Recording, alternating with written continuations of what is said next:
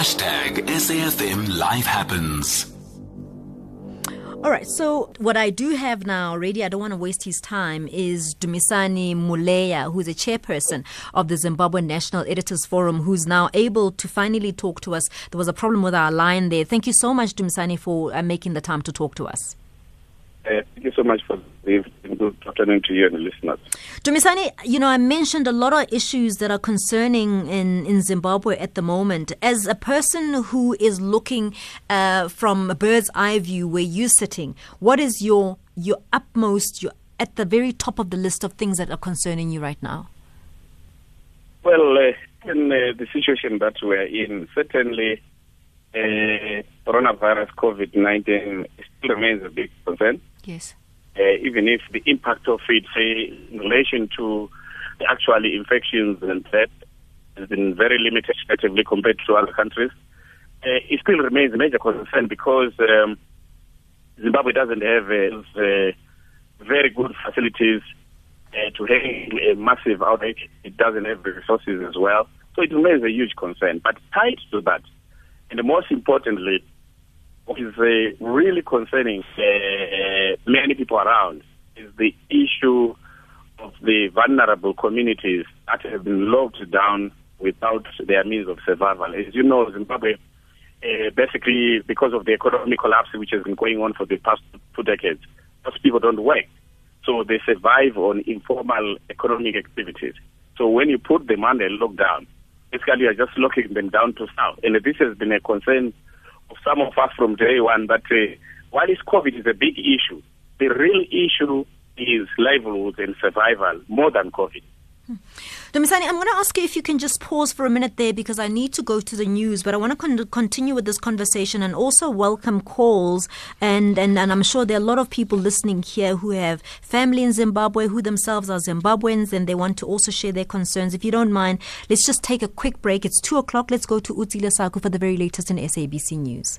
Phemelo Motene on SAFM. Seven minutes after two o'clock. Thank you so much for joining us. Before we went to the news, we were speaking to Dumisani Muleya, who is a chairperson of the Zimbabwean National Editors Forum. And what we're doing is just to look at how Zimbabwe is managing with COVID 19. And I asked him earlier what was primary to him as, as a major concern. And he says uh, COVID 19 obviously an issue, but it's complicated because it's, it's within other complexities as well. Dumisani, thank you so much for staying with us. And just to elaborate a little bit more on what it is that you were saying, go ahead. Yes, I was saying that uh, uh, the real issue here is uh, uh the economic situation, uh, the survival of the majority of the poor, uh, livelihood issues, and indeed the continued deterioration of economy. What will happen is that after COVID, Zimbabwe's economy, just like many other economies, to be worse off. But in this case, it's going to be different because this economy, it has been imploding uh, for a very long time. To put this into context, mm. since the new government came in in November 2017, the economic situation has become far, far much worse. Mm. Uh, only recently, the Minister of Finance wrote a letter to the IMF, uh, basically raising alarm bells, saying unless if the International Monetary Fund, uh, together with the World Bank, unless if they were to intervene with an economic rescue package, Zimbabwe is basically heading for collapse with the poverty levels rising to unprecedented uh, situations which have never been seen in modern the modern history of the country. There are many other complications.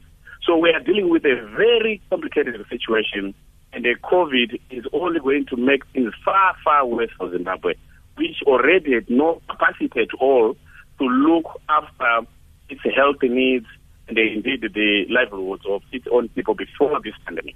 After the plea that you've just spoken about of a relief that uh, is desperately needed in Zimbabwe, I mean, y- you've been around for a while, you've been an editor of newspaper for a while, you've seen these things happen.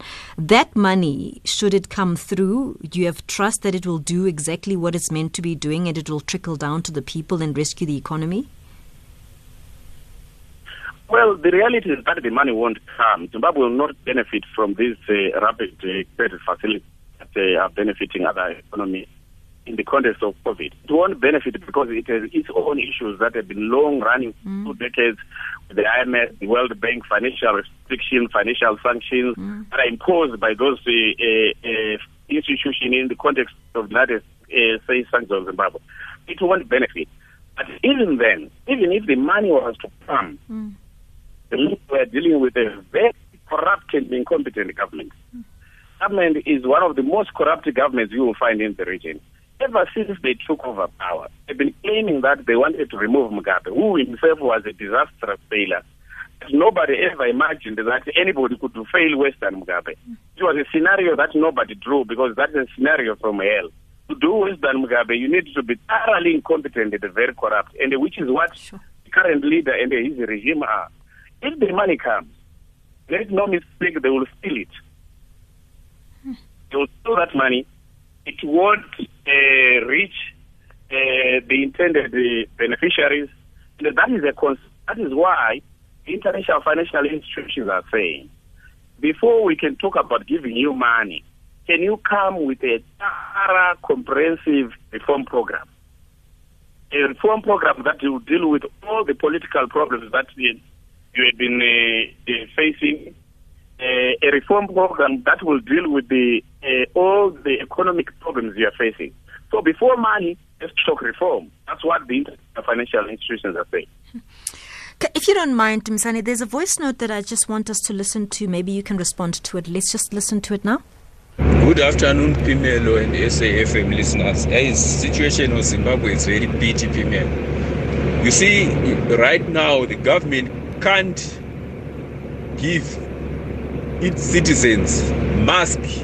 Masks, you can imagine, masks but you're to see come elections very soon. They are going to move around giving every citizen in the rural areas t-shirt, a duke, and a wrapping cloth.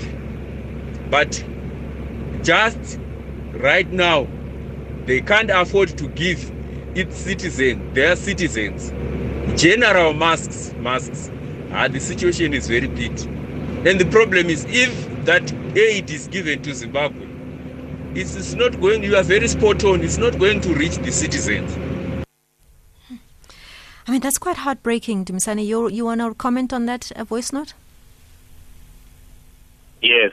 Basically, what the guy is saying that the money, if they were to get money or the resources that they have, they will abuse them, they will use them for political uh, political support, uh, buying materials for themselves to prepare for the next election, which is what they always do. All the time when they have resources, they abuse them all the time for uh, maintaining their uh, uh, position in power and for campaigning for the next election. It's never about uh, dealing with the broader economic issues, the people's bread and butter issues. It's always about electioneering in one form or another.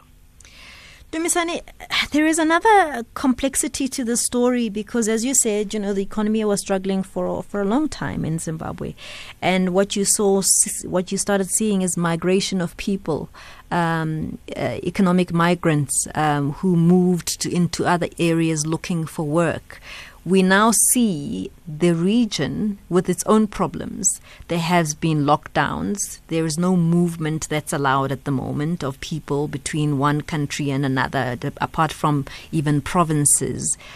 Just how concerned are you about people who, just as an argument's sake, uh, people who used to work in restaurants in South Africa, people who used to be domestic workers and so on, those economies have come to a standstill to what extent will this affect uh, people who used to send money home? Um, Dumisani? Yes, yeah. It's a, when you look at Zimbabwe, above everything else, that is the politics, economic situation. Uh, let's remember that we're dealing with a human tragedy here of unprecedented proportions.